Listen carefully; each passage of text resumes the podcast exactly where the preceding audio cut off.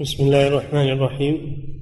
الحمد لله رب العالمين والصلاة والسلام على نبينا محمد وعلى آله وأصحابه أجمعين. أما بعد قال المؤلف رحمه الله تعالى باب تحريم وطئ الحائض في الفرج وما يباح منها. بسم الله الرحمن الرحيم. الحمد لله رب العالمين صلى الله وسلم على نبينا محمد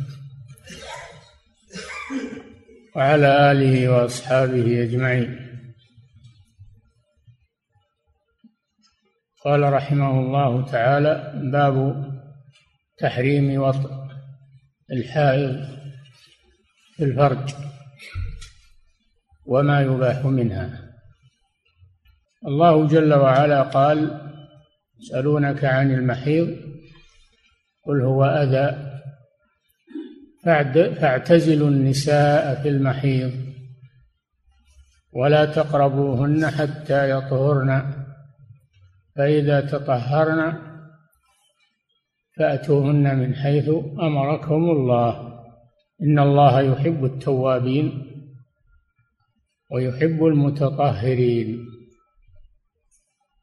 قوله تعالى فاعتزلوا النساء في المحيض. ما المراد بالاعتزال؟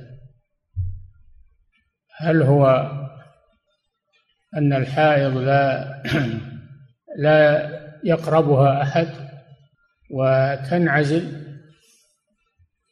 أو أنه اعتزال خاص؟ هذا بينته السنة النبوية. كما في هذا الباب مما ورد من الأحاديث في بيان ذلك. وقوله وما يباح منها أي ما يباح من الاستمتاع بها.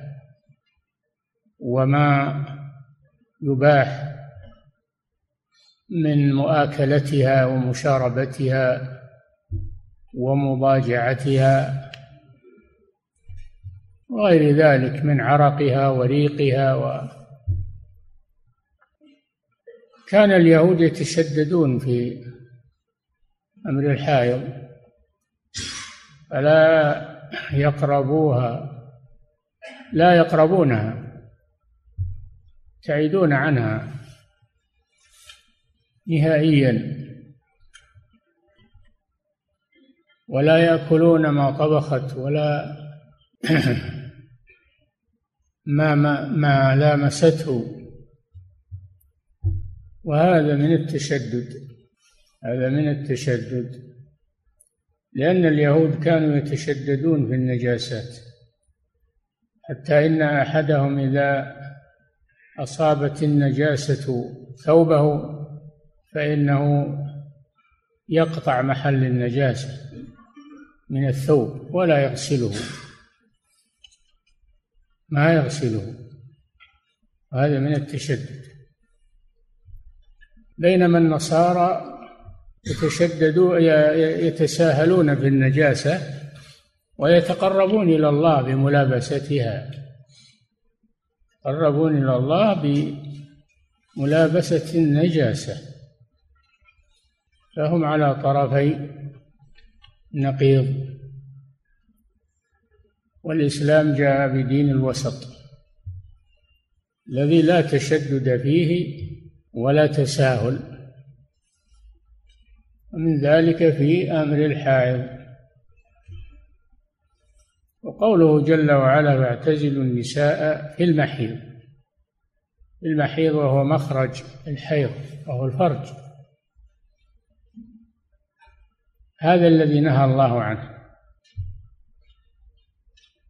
أن تجامع في المحيض في مخرج الحيض. اعتزل النساء في المحيض. ولا تقربوهن حتى يتطهرن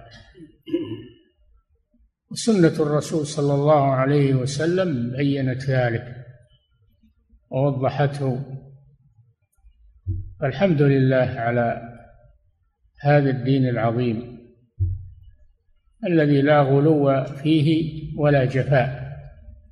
لا تشدد ولا تساهل بل هو الدين الوسط. نعم. باب تحريم وطئ الحائض في الفرج وما يباح منها. عن نعم. أنس رضي الله عنه أن اليهود كانوا إذا حاضت المرأة منهم لم يؤكلوها ولم يجامعوهن في البيوت. حتى البيت الذي فيه الحائض لا يجتمعون معها فيه. هذا من التشدد. نعم. لم يؤكلوها ولم يجامعوهن في البيوت فسأل أصحاب النبي صلى الله عليه وسلم. لم يؤكلوها لم يؤكلوها ولم يجامعوهن في البيوت. لم يجامعوهن يعني لم يجتمعوا معهن. مراد بالجماع هنا الاجتماع. لم يجتمعوا معهن في البيوت. من التشدد. نعم. لم يؤكلوها ولم يجامعوهن في البيوت فسأل أصحاب النبي صلى الله عليه وسلم. فأنزل الله عز لأن وجل لأن اليهود كانوا يعيشون في المدينة. كانوا يعيشون في المدينة ويراهم الصحابة على هذا الفعل. نعم.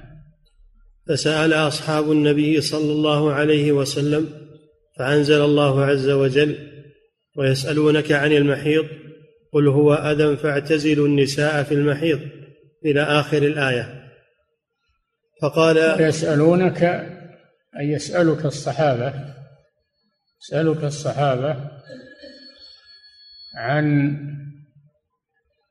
المحيض عن المحيض يسألونك عن المحيض لأنهم رأوا اليهود يتشددون فيه وهذا فيه دليل على أننا لا نقلد الأمم السابقة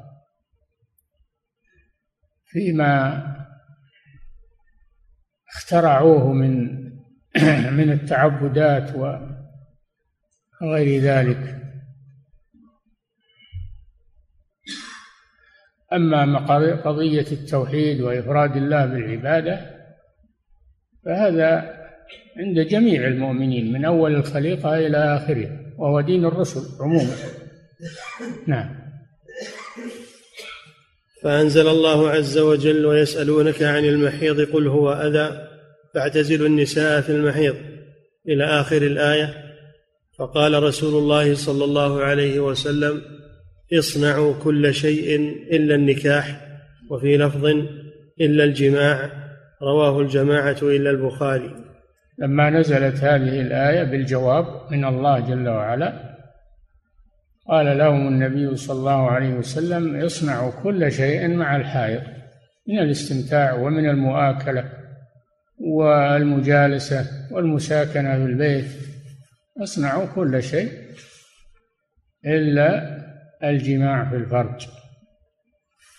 نعم اصنعوا اصنعوا كل شيء إلا النكاح. نكاح يعني الجماع. نعم. وفي لفظ إلا الجماع. الجماع وهو الوطء في الفرج. نعم. رواه الجماعة إلا البخاري وعن عكرمة عن بعض أصحاب النبي عن بعض أزواج النبي صلى الله عليه وسلم أن النبي صلى الله عليه وسلم كان إذا أراد من الحائض شيئا ألقى على فرجها شيئا. رواه أبو داود. عن عكرمة. عكرمة هذا تابع من تلاميذ ابن عباس.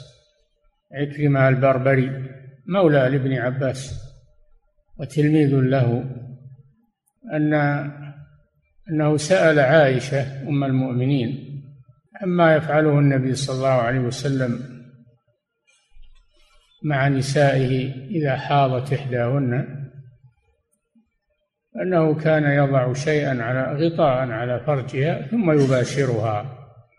يباشرها يضاجعها يقبلها يلمسها. إلا أنه لا يقرب مخرج الحيض. يضع عليه شيئا. نعم.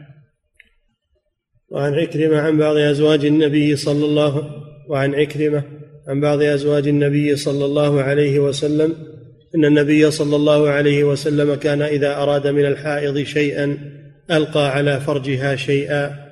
رواه أبو داود. كان لا يمتنع من معاشرة الحائض والاستمتاع بها إلا أنه لا يجامعها بالفرج ويأمرها أن تغطي فرجها أو تتزر بإزار كما يأتي ثم يباشرها صلى الله عليه وسلم. نعم.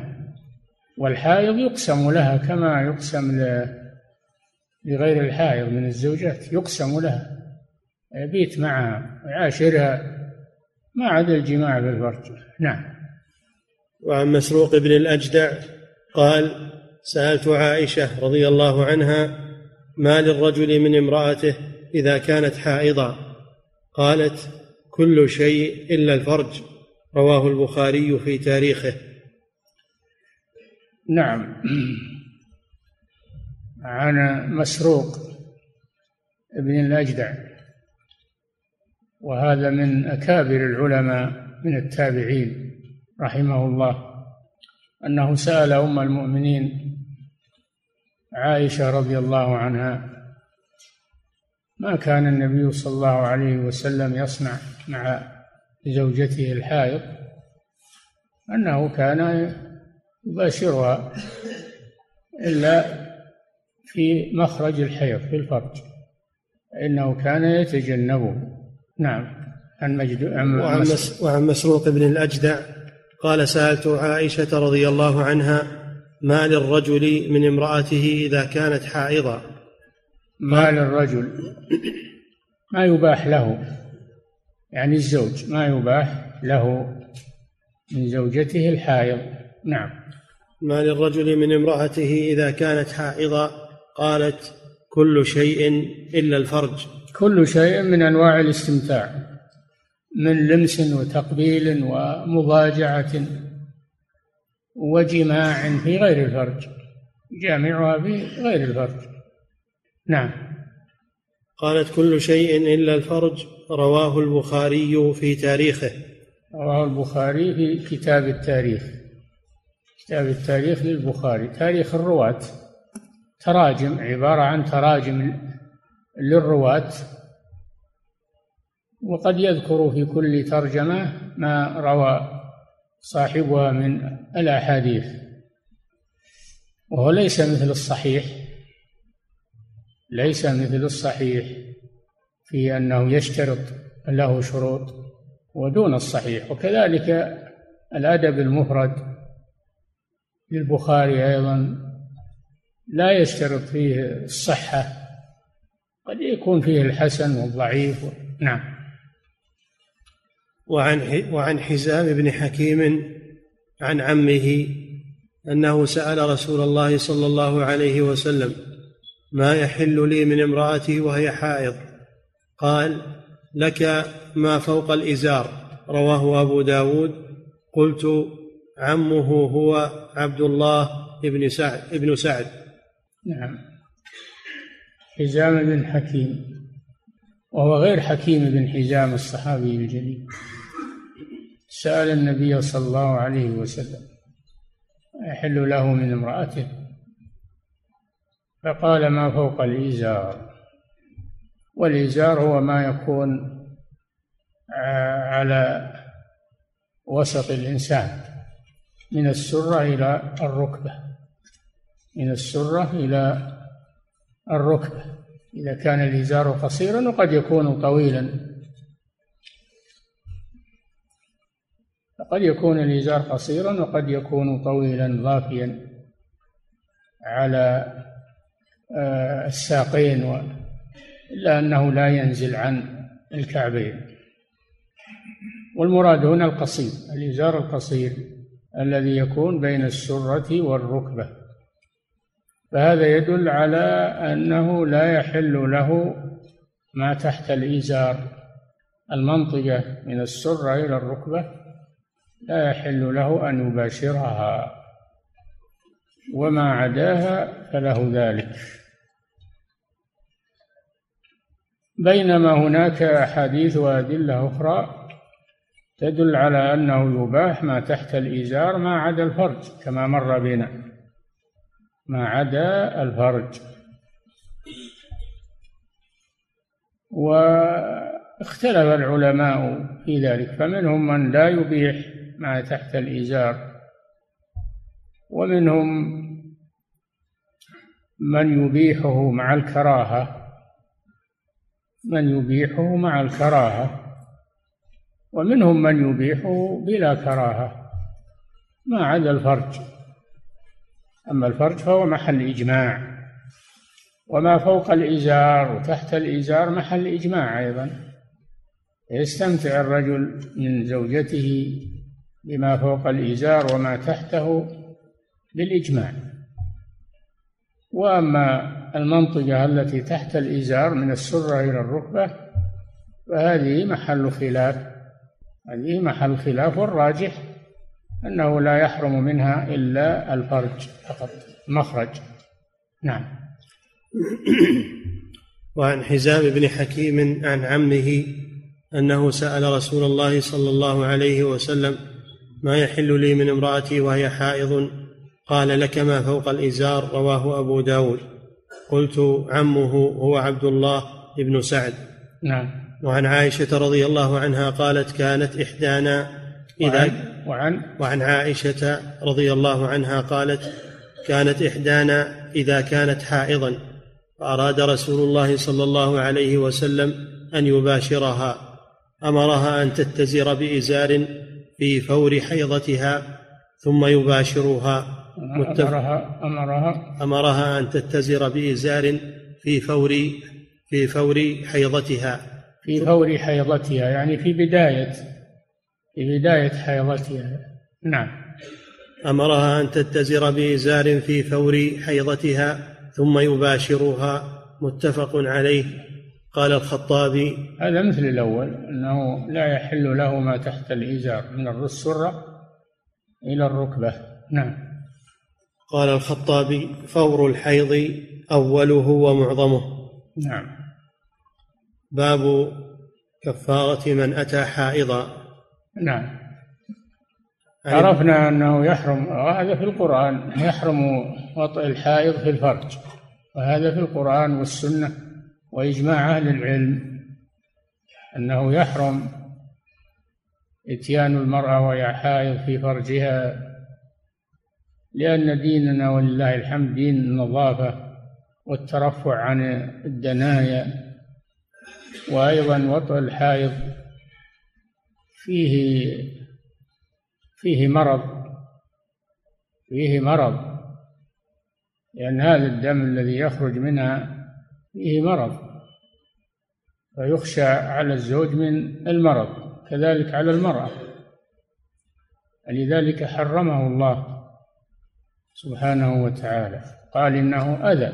يسألونك عن المحيط قل هو أذى. فيترك وطئ الفرج الذي فيه الدم. أولا من باب التنف... الترفع عن عن الدنايا والقاذورات. وثانيا لما فيه من المرض الذي ذكره الأطباء. نعم. باب كفارة من أتى حائضا.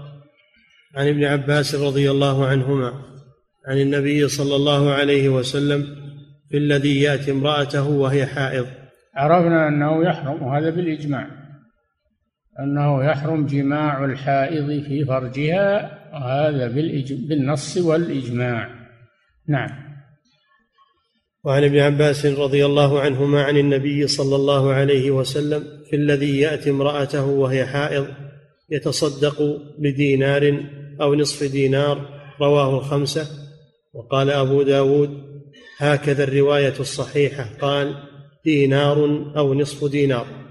وفي لفظ للترمذي إذا كان دما أحمر فدينار وإذا كان دما أصفر فنصف دينار.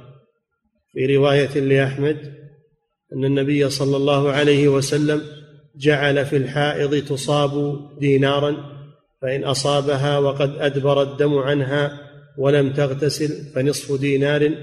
كل ذلك عن النبي صلى الله عليه وسلم. نعم. كفارة التي في وطئ الحائض في فرجها بينها النبي صلى الله عليه وسلم أنها دينار. أو نصف دينار. على التخيير. ظاهره أنه على التخيير. والدينار هو مثقال من الذهب. مقداره مثقال من الذهب. وهو الدينار الإسلامي. الدينار الإسلامي. هو المثقال من الذهب. فإذا كان مضروبا يسمى دينارا. وإن كان موزونا فقط فيسمى مثقالا. ولهذا يقول الفقهاء ومن أتى امرأته وهي حائض فعليه دينار أو نصفه. دينار. والدينار هو المثقال إلا أنه مضروب مضروب نقدا. فهو النقد من الدينار هو النقد من الذهب. كما أن الدرهم هو النقد من الفضة. الدرهم هو النقد من الفضة والدينار هو النقد من الذهب. هذا الدينار الإسلامي والدرهم الإسلامي. دينار أو نصفه. هل هذا على التخيير؟ أو أن الدينار له حالة والنصف له حالة؟ على قولين القول الأول أنه على التخيير.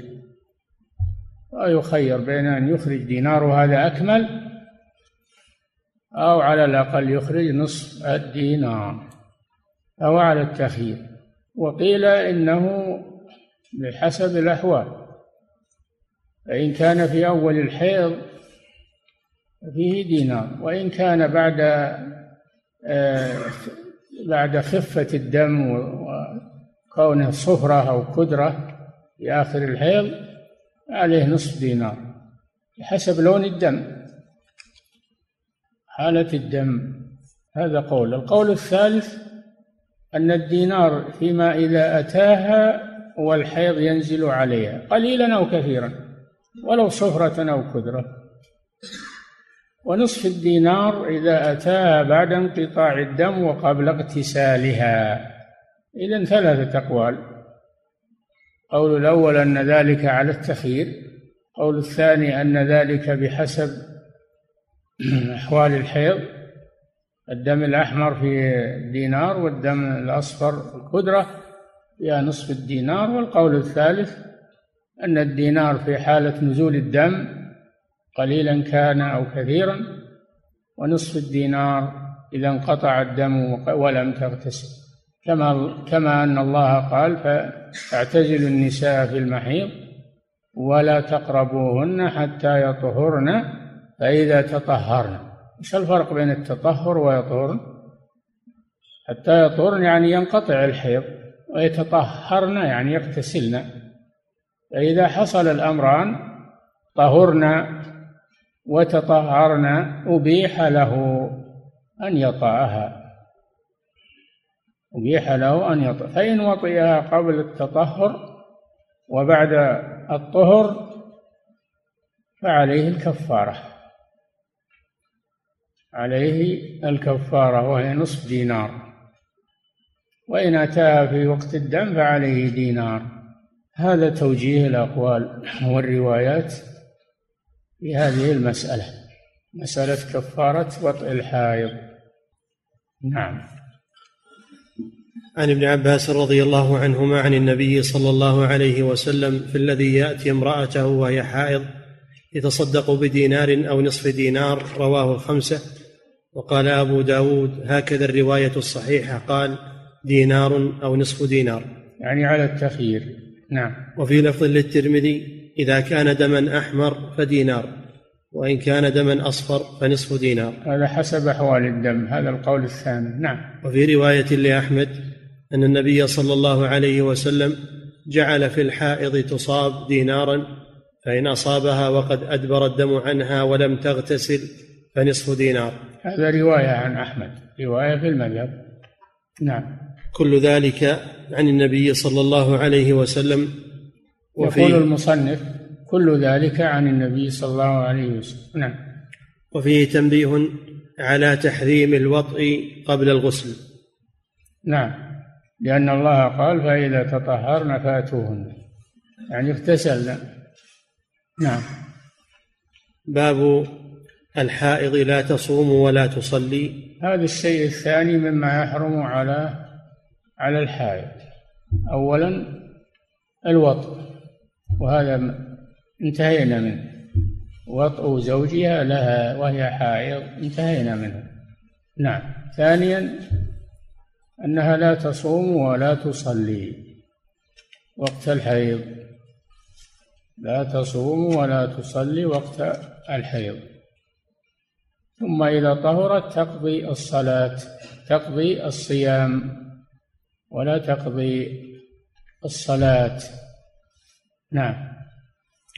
باب الحائض لا تصوم ولا تصلي وتقضي الصوم دون الصلاة. نعم أما الصلاة فلا تقضيها والحكمة في ذلك الصلاة تتكرر ولو ألزمت بقضائها لشق ذلك عليها. وأما الحيض وأما الصوم فإنه لا يتكرر وليس في قضائها مشقة ليس في قضائها له مشقة. والمشقة تجلب التيسير هذه القاعدة.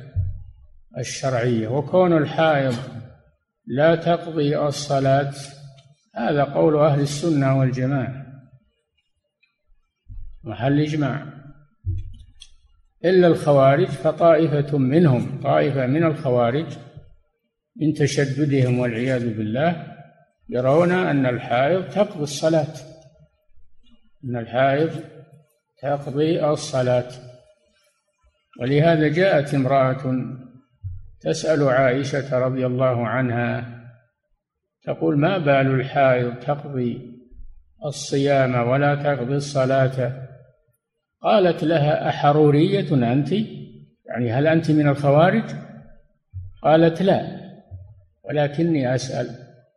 قالت كنا نؤمر على عهد النبي صلى الله عليه وسلم بقضاء الصيام ولا نؤمر بقضاء الصلاة. المسألة مسألة نص دليل. ما هي مسألة فكر ولا عقل ولا اجتهاد في هذا؟ نعم.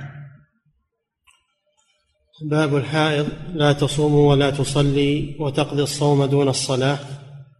عن أبي سعيد رضي الله عنه في حديث له أن النبي صلى الله عليه وسلم قال للنساء أليس شهادة المرأة مثل نصف شهادة الرجل؟ قلن بلى. قال فذلكن من نقصان عقلها. أليس إذا حاضت لم تصلي ولم تصم؟ قلن بلى. قال فذلك فذلكن من نقصان دينها. مختصر من البخاري. النبي صلى الله عليه وسلم أخبر أن النساء ناقصات عقل ودين. ناقصات عقل ودين. فاستشكل النساء ذلك. سألنا النبي صلى الله عليه وسلم ما نقصان عقلها؟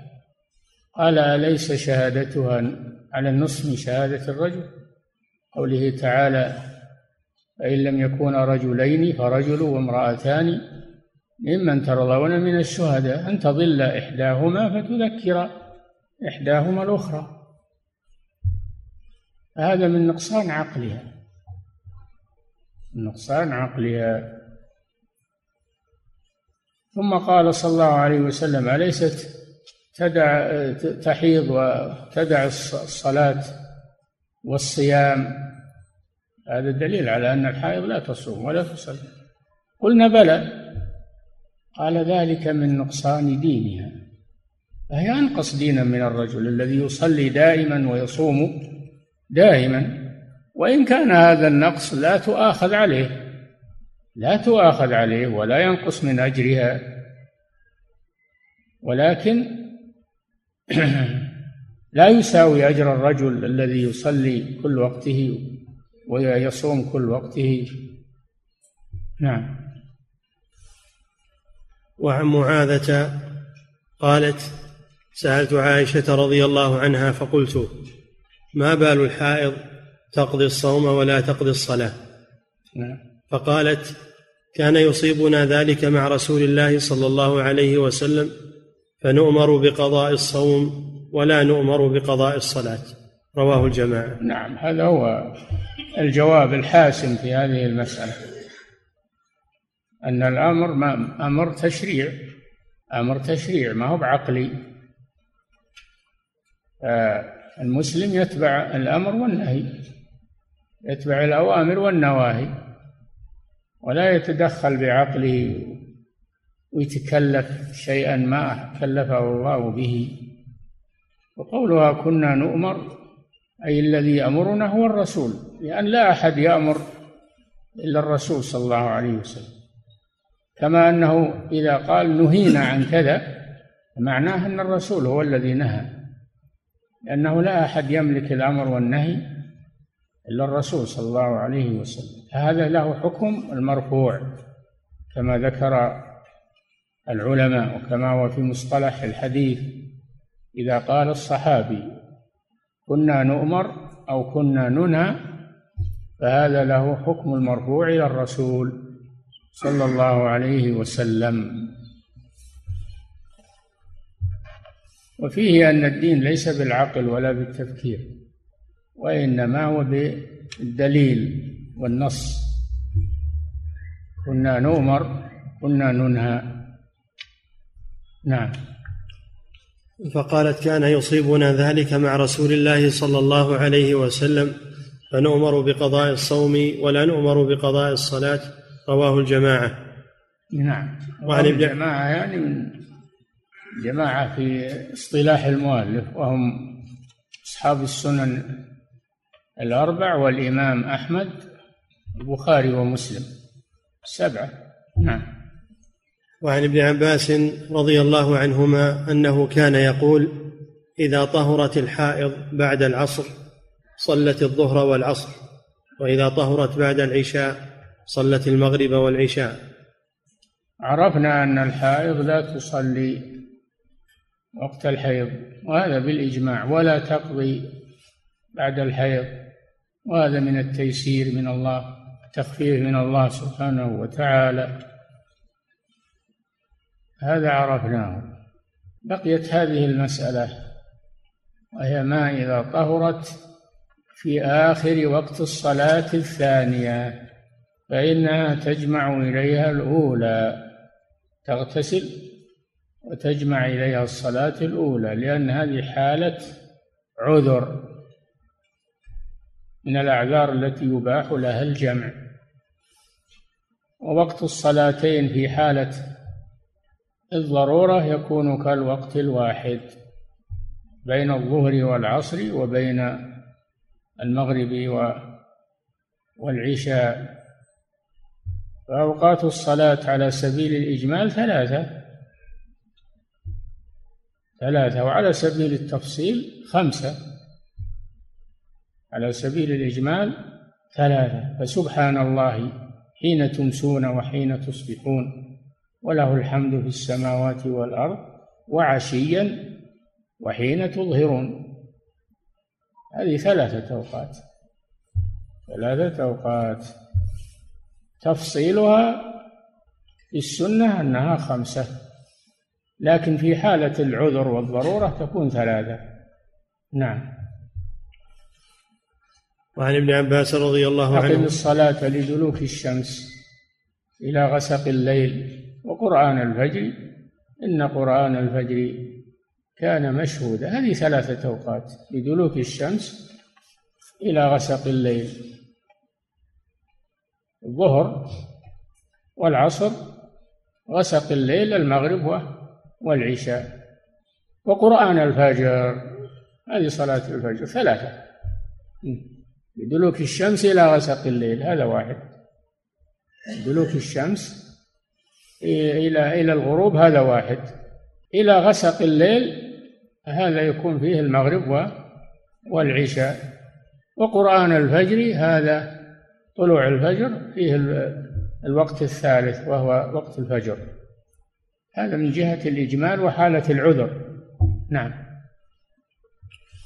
وعن ابن عباس رضي الله عنهما أنه كان يقول إذا طهرت الحائض بعد العصر صلت الظهر والعصر. وعن؟ وعن ابن عباس رضي الله عنهما أنه كان يقول إذا طهرت الحائض أنه كان يقول يعني ابن عباس. هذا من قول ابن عباس. نعم. أنه كان يقول إذا طهرت الحائض بعد العصر صلت الظهر والعصر. إي نعم لأن الصلاتين في حالة العذر يجمعان في وقت إحداهما وهذه طهرت في آخر الصلاة الثانية فتجمع إليها الأولى. نعم. وإذا طهرت بعد العشاء صلت المغرب والعشاء. وإذا طهرت بعد العشاء ولو قبل طلوع الفجر بلحظة. ولو قبل طلوع الفجر بلحظة لأن وقت العشاء يمتد إلى طلوع الفجر. فإذا طهرت قبيل طلوع الفجر فإنها تغتسل وتصلي المغرب والعشاء لأن هذه حالة عذر. نعم. وعن عبد الرحمن بن عوف رضي الله عنه قال إذا طهرت الحائض قبل أن تغرب الشمس صلت الظهر والعصر وإذا طهرت قبل الفجر صلت المغرب والعشاء. رواهما سعيد في سننه والأثرم وقال والأثرم وقال قال أحمد عامة التابعين يقولون بهذا القول إلا الحسن وحده. نعم. وهذا عبد الرحمن بن عوف يقول كما قال ابن عباس رضي الله عنهما بأنها إذا طورت قبل الغروب تجمع الظهر مع العصر جمع تأخير. وإذا طهرت قبل الفجر تجمع المغرب مع العشاء جمع تأخير. قال بهذا هؤلاء هذا هذان الصحابيان الجليلان. قال الإمام أحمد رحمه الله وعليه عامة التابعين. على هذا القول عامة التابعين من تلاميذ الصحابة. إلا الحسن الحسن يعني الحسن البصري. نعم. قال رواهما سعيد في سننه. سعيد بن منصور. في سننه المشهورة سنن سعيد بن بن منصور. وهو كتاب جليل يجمع بين الحديث وبين الفقه. ولكنه مفقود مع الأسف ولا يوجد منه إلا إلا أجزاء طبعت الآن. لكن أجزاء قليلة من هذا المجموع العظيم. نعم. رواهما سعيد في سننه والأثرم. الأثرم من أصحاب الإمام أحمد نعم. والأثرم وقال قال أحمد عامة التابعين يقولون بهذا القول إلا الحسن وحده. الحسن البصري من التابعين رحمه الله. يعني لا يرى أنه تجمع ولكن هذا مرجوح بقول الأكثر أو قول الإجماع أيضا. نعم. باب سؤر الحائض ومؤاكلتها. هذا كما سبق الإشارة إليه أن الحائض كغيرها لأنها تخالط ويوكل ما ما مسته وأن ريقها طاهر وعرقها طاهر وكل ما يحصل من جسمها من مخاط أو لعاب أو غير ذلك فهو طاهر ولا يؤثر فيه الحيض نعم. باب سؤر الحائض سؤر الحائض. سؤر الحائض يعني البقية من طعامها وشرابها. فإذا شربت من ماء فالبقية التي تبقى بعدها طاهرة تباح. وكذلك إذا أكلت من شيء فالباقي بعدها من طعام أو لحم فإنه طاهر مباح والحمد لله. عكس اليهود الذين يتشددون في هذا. نعم. باب سور الحائض ومؤاكلتها. عن عائشة رضي الله عنها قالت كنت أشرب وأنا حائض فأناوله النبي صلى الله عليه وسلم فيضع فاه على موضع في فيشرب. هذا فيه مسألتان. فيه أن سؤر الحائض طاهر لأن الرسول صلى الله عليه وسلم كان يشرب ما مما يشرب مما بقي بعد عائشة. وفيه أيضا أن ريقها طاهر لأنه يشرب من المكان الذي شربت منه بالإناء. وهذا من محبته صلى الله عليه وسلم لها ولأجل التشريع للأمة لأجل التشريع للأمة ومخالفة اليهود. وفيه أيضا حسن عشرته صلى الله عليه وسلم وحسن خلقه صلى الله عليه وسلم. نعم. وعن عائشة رضي الله عنها قالت كنت أشرب وأنا حائض فأناوله النبي صلى الله عليه وسلم فيضع فاه على موضع في فيشرب وأتعرق العرق وأنا حائض فأناوله النبي صلى الله عليه وسلم فيضع فاه على موضع في. رواه الجماعة إلا البخاري والترمذي. العرق هو العظم العرق هو العظم يكون عليه اللحم. كانت عائشة رضي الله عنها تعرق العرق يعني تأكل من اللحم الذي على العظم. ثم تناول النبي صلى الله عليه وسلم البقية فيأكل مما موضع فمها يأكل من موضع فمها. هذا فيه كما سبق أن سؤر الحائض طاهر وهو البقية بعدها وفيه طهارة ريقها. طهارة ريقها. نعم. وعن عبد الله بن سعد وعن عائشة. وعن عائشة رضي الله عنها قالت كنت أشرب وأنا حائض فأناوله النبي صلى الله عليه وسلم فيضع فاه على موضع في فيشرب وأتعرق العرق وأنا حائض فأناوله النبي صلى الله عليه وسلم فيضع فاه على موضع في. رواه الجماعة إلا البخاري والترمذي. واضح في أن أن سور الحائض طاهر. أن سور الحائض طاهر. وأن ريقها أيضا طاهر. نعم. وعن عبد الله بن سعد رضي الله عنه قال سألت النبي صلى الله عليه وسلم عن مؤاكلة الحائض. قال واكلها. رواه أحمد والترمذي. عن مؤاكلة الحائض. يعني الأكل معها من إناء واحد. وهذا فيه طهارة سورها. لأن الذي تأكل منه ويبقى بقية هذا السور وهذا البقية فهو طاهر. نعم. عن عبد الله بن سعد قال سألت النبي صلى الله عليه وسلم عن مواكلة الحائض قال واكلها رواه أحمد والترمذي. واكلها يعني كل معها من إناء واحد. وما بقي بعدها فإنه يوكل نعم. باب وطئ المستحاضة. وطئ المستحاضة. المستحاضة سبق لنا أنها التي ينزل عليها الدم في غير وقته. والاستحاضة دم خفيف يخرج من أدنى الرحم يخرج من أدنى الرحم وهو نتيجة مرض ونتيجة عرق ينفجر فهو نزيف وليس هو الحيض. الذي هو دم طبيعة وجبله يخرج من قعر من قعر الرحم. فالمستحاضة سبق لنا حكمها من ناحية الطهارة ومن ناحية الصلاة. سبق لنا بقي وطئها. هل يباح لزوجها أن يطأها؟ نعم يباح لزوجها أن يطأها إلا أنه يكره كراهة تنزيه لأنها ما دام تصلي وتصوم فليس لها حكم الحائض. فترجع إلى حالة الطاهرات.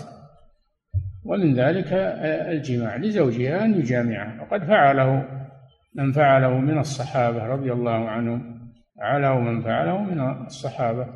طلحة بن عبيد الله والرحمن بن عوف. كانوا يجامعون زوجاتهم وهن مستحاضات. نعم.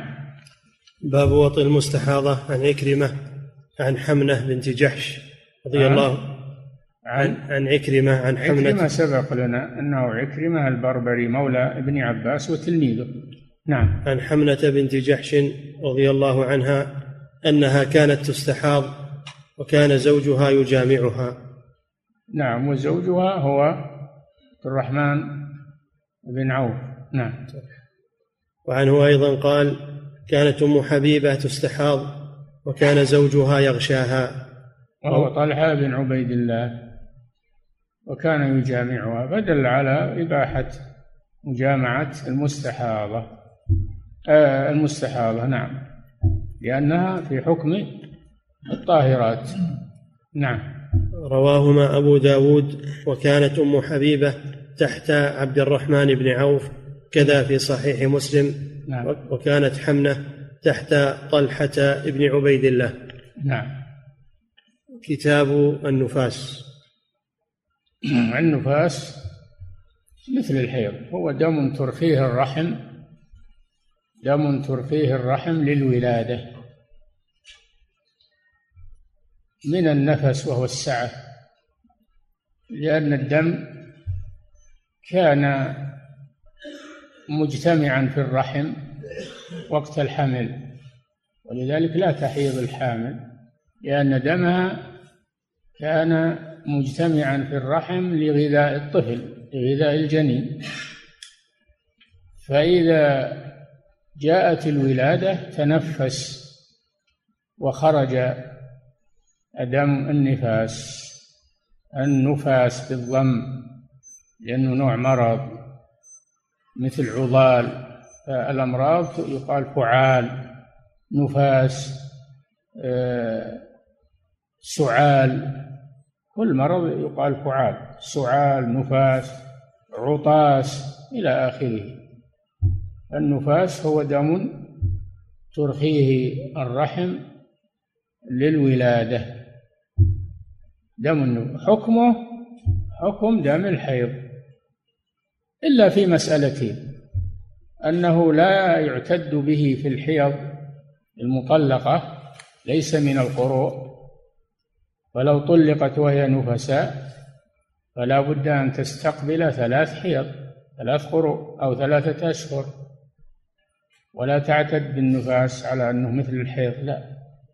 هذه مسألة. المسألة الثانية أنه ليس من علامات البلوغ لأن لأنه يسبقه الجماع والشهوة يسبقه الإنزال يسبقه الإنزال. ولذلك يكون الحمل لا يكون الحمل إلا بإنزال من الرجل والمرأة.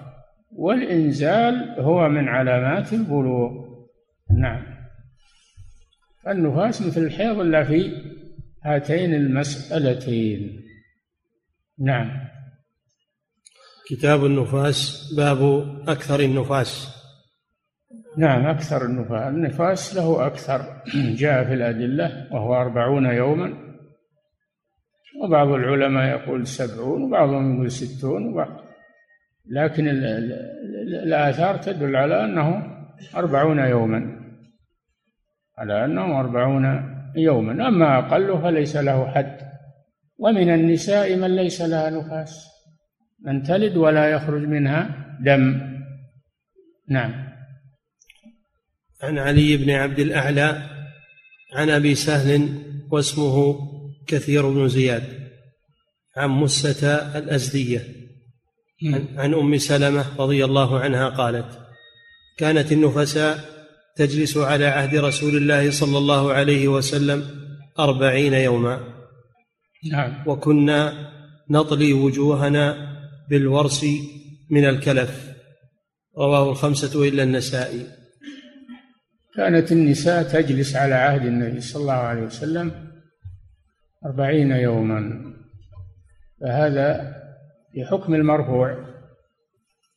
هذا في حكم المرفوع لأن ما كان على عهد النبي صلى الله عليه وسلم وأقره فهو سنة وفي حكم المرفوع. والأربعون هي أكثر ما ما روي في عد في مدة النفاس وهي المعتمدة وهو المفتى به الآن وهو المذهب. نعم. كانت النفساء تجلس على عهد رسول الله صلى الله عليه وسلم أربعين يوما وكنا نطلي وجوهنا بالورس من الكلف. رواه الخمسة إلا النسائي.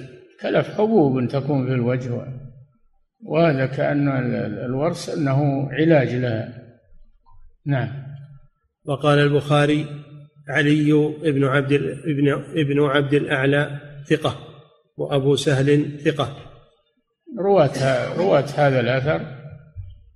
ثقات. نعم. قلت ومعنى الحديث كانت تؤمر أن تجلس إلى الأربعين. كنا على عهد النبي صلى الله عليه وسلم نجلس أربعين.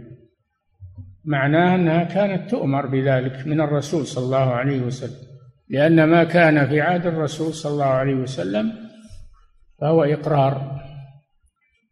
ولهذا قال الصحابة كنا نعزل والقرآن ينزل.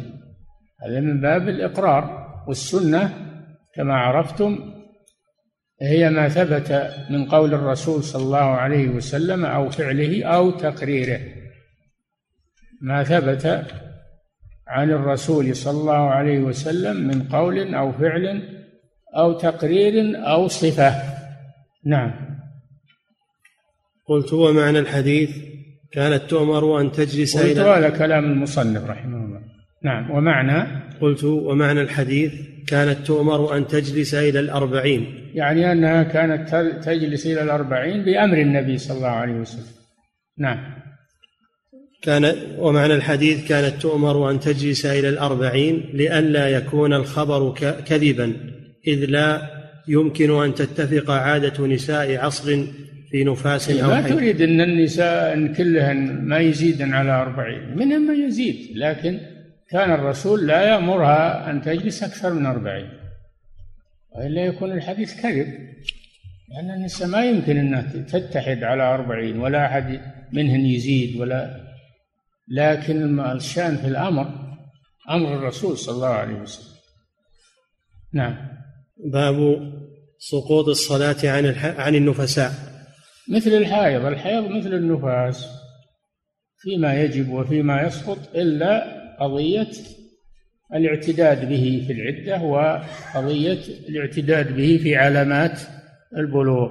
نعم.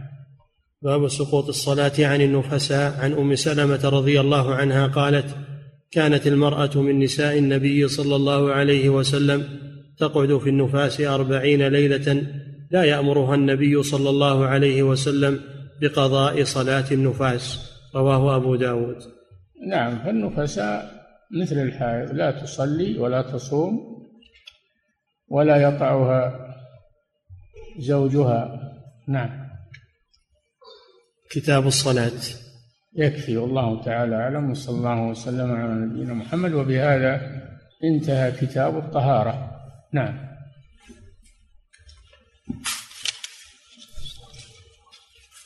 يقول فضيلة الشيخ وفقكم الله أسئلة كثيرة تسأل عن كيفية معرفة الدينار بقيمة النقد الموجود الآن وما يعادله.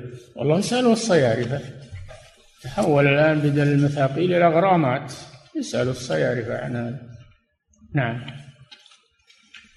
يقول فضيلة الشيخ وفقكم الله يقول هل يجوز مباشرة المرأة الحائض بدون حائل إذا لم يكن هناك دم؟ هل يجوز مباشرة المرأة الحائض بدون حائل إذا لم يكن هناك دم؟ مباشرتها في فرجها لا. الفرج لا. أما مباشرتها في غير الفرج فلا مانع. نعم. يقول فضيلة الشيخ وفقكم الله.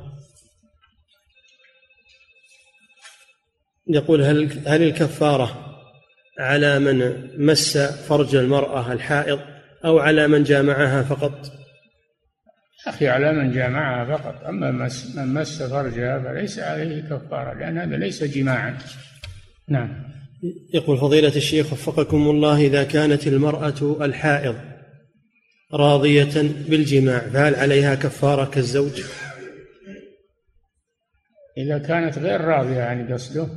إذا كانت, كانت راضية ما في شك عليها الكفارة إنما إذا كانت مكرهة. إذا كانت مكرهة هل عليها كفارة؟ لا ما عليها كفارة. المكره ليس عليه كفارة. نعم. يقول فضيلة الشيخ وفقكم الله يقول المستحاضة هل تغير الثوب الذي أصابه دم الاستحاضة عند كل صلاة؟ نعم لأنه نجاسة.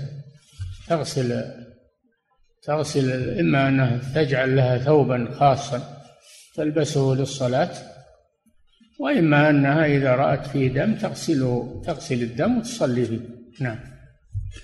يقول فضيلة الشيخ وفقكم الله يقول ذكرتم حفظكم الله أن المرأة الحائض يجوز مجامعتها في غير الفرج. نعم. يقول فهل يفهم من ذلك أن المراد جواز مجامعتها في الدبر؟ لا. حرام في الحائض وغيرها. حرام. لواط. كبيرة من كبائر الذنوب. الحائض وغيرها. إنما إذا جامعها في في فخذيها في كذا في محل يتلذذ به وأنزل. هذا يباح له. نعم. يقول فضيلة الشيخ وفقكم الله يقول من أتى امرأته وجامعها وهو لا يعلم أنها حائض فهل عليه شيء؟ هل عليه كفارة؟ نعم. عليه الكفارة لأن الحديث لم يفصل. نعم. يقول فضيلة الشيخ وفقكم الله يقول يقول أحد الدعاة إن حديث الرسول صلى الله عليه وسلم في أن النساء ناقصات عقل ودين قاله الرسول عليه الصلاة والسلام عندما كان يمازح النساء وما أتى به على سبيل الحقيقة فهل لقوله هذا وجه من النظر؟ هذا كلام باطل. ما ما يقال ليس له وجه يقال هذا كلام باطل. يعارض حديث الرسول صلى الله عليه وسلم. وهذا من أنصار المرأة اللي يزعمون أنهم أنصار للمرأة ويبون المرأة مثل الرجل ويغيرون الفطرة التي فطر الله الناس عليها وليس الذكر كالأنثى. هذا كلام باطل ولا يقوله عالم. إنما يقوله إما جاهل وإما زائر والعياذ بالله. نعم. فضيلة الشيخ وفقكم الله. امرأة تسأل فتقول ما حكم من تريد أن تحفظ القرآن وتراجعه وقت الحيض خشية النسيان؟ تراجعه خشية النسيان؟ هذا رخص فيه شيخ الإسلام ابن تيمية أن لها أن تقرأ القرآن إذا خافت نسيانه. أما تعلم القرآن فتؤجله إلى بعد الحيض. نعم. يقول فضيلة الشيخ وفقكم الله يقول هل نقصان المرأة في الشهادة وفي عدم الصلاة إنما هو وهي حائض فقط أم أنها ناقصة في غير ذلك؟ هذا من نقصان هذا من نقصان دينها وعقلها من نقصان. هذا بعض من نقصان عقلها ودينها وليس مقصورا على ذلك. المرأة ليست كالرجل في كثير من الأمور. واضح هذا. والذين يردون الأحاديث ويتعسفون يزعمون أنهم أنهم يرفعون الظلم عن المرأة. وعلى هذا إن أحكام الشريعة أنها ظلم والعياذ بالله.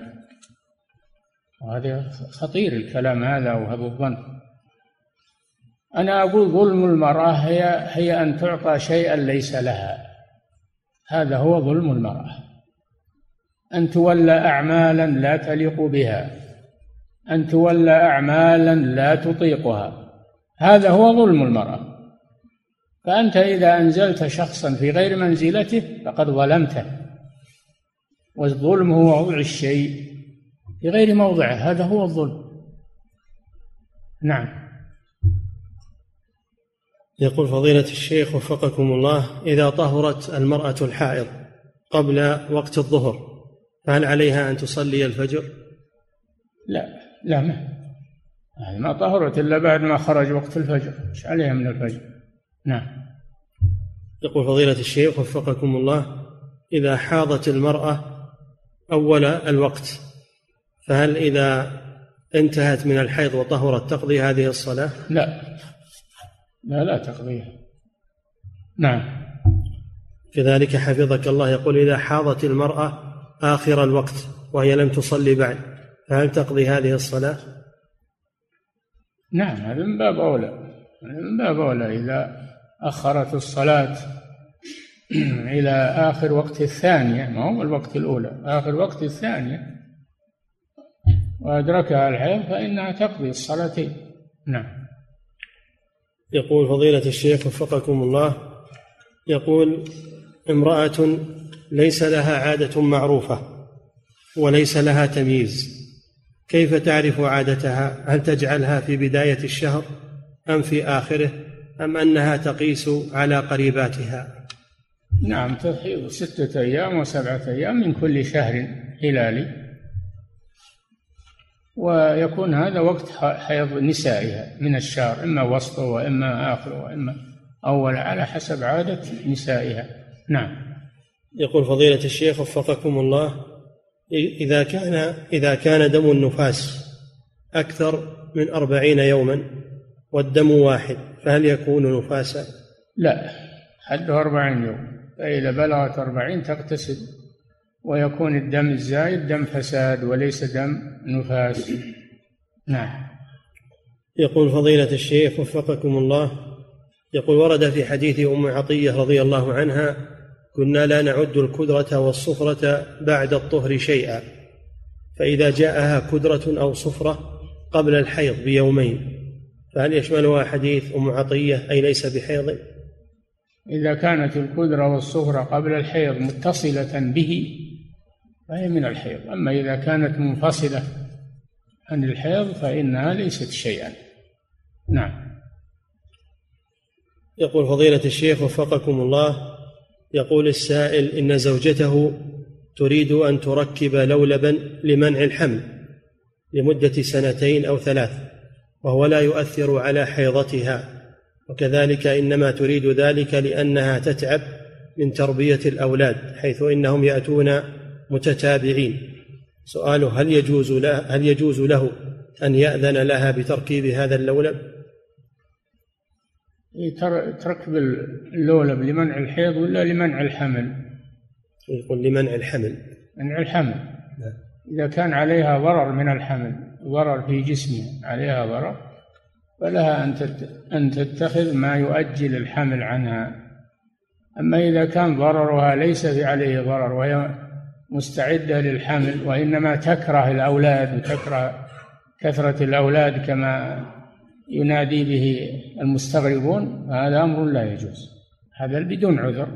هذا لولب وما يسمونه بدون عذر ولا يجوز. إنما يجوز اللولب أو أو الحبوب التي تؤخر الحمل للعذر. إذا كان جسمها لا يتحمل الحمل المتتابع. وهذا ما يسمى بتنظيم الحمل. نعم. يقول فضيلة الشيخ وفقكم الله هل الطلاق في النفاس يقع وما عدة النفساء؟ طلاق في النفاس ليس له حكم الحيض ليس له حكم الحيض فيقع الطلاق نعم. يقول فضيلة الشيخ حتى حتى في الحيض حتى في الحيض يقع الطلاق عند الجمهور وإن كان يحرم فهو يقع مع التحريم عند الجمهور. فكيف بالنفاس؟ نعم. يقول فضيلة الشيخ وفقكم الله يقول هل يشترط في السنة التقريرية أن تكون في حضور النبي صلى الله عليه وسلم؟ أه؟ يقول هل يشترط لقبول السنة التقريرية أن تكون في حضور النبي صلى الله عليه وسلم أي أن يكون معه في المجلس الواحد؟ لا ما يشترط هذا أن تكون في زمنه في عهد النبي. يقولون في عهد النبي. ما قالوا بحضوره يقولون في عهد النبي صلى الله عليه وسلم في زمنه. لأنه لو كان في شيء لنزل القرآن. كنا نعزل والقرآن ينزل. نعم. يقول فضيلة الشيخ وفقكم الله يقول السائل وجدت في طريقي البارحة مبلغ خمسين ريالا مبللة بالماء بعد المطر فأخذتها فماذا أصنع بها؟ تصدق بها تصدق بها على محتاج ويكون الأجر لصاحبها.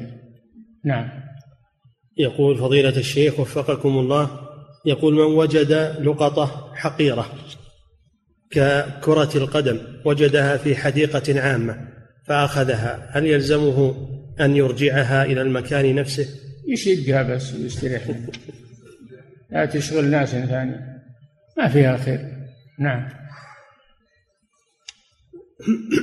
يقول فضيلة الشيخ وفقكم الله يقول بعض المساجد تقام فيها المحاضرات والدروس وبعض الرجال والنساء نعم. يقول بعض المساجد تقام فيها محاضرات ودروس وبعض الحاضرين من الرجال والنساء يصطحبون معهم أطفالهم وأعمارهم تحت سن السابعة.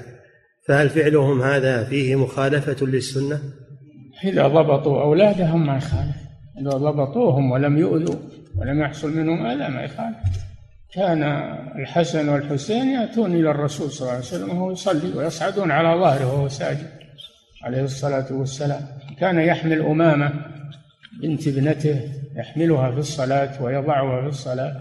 لا بأس. إذا ضبطوهم لا بأس. نعم.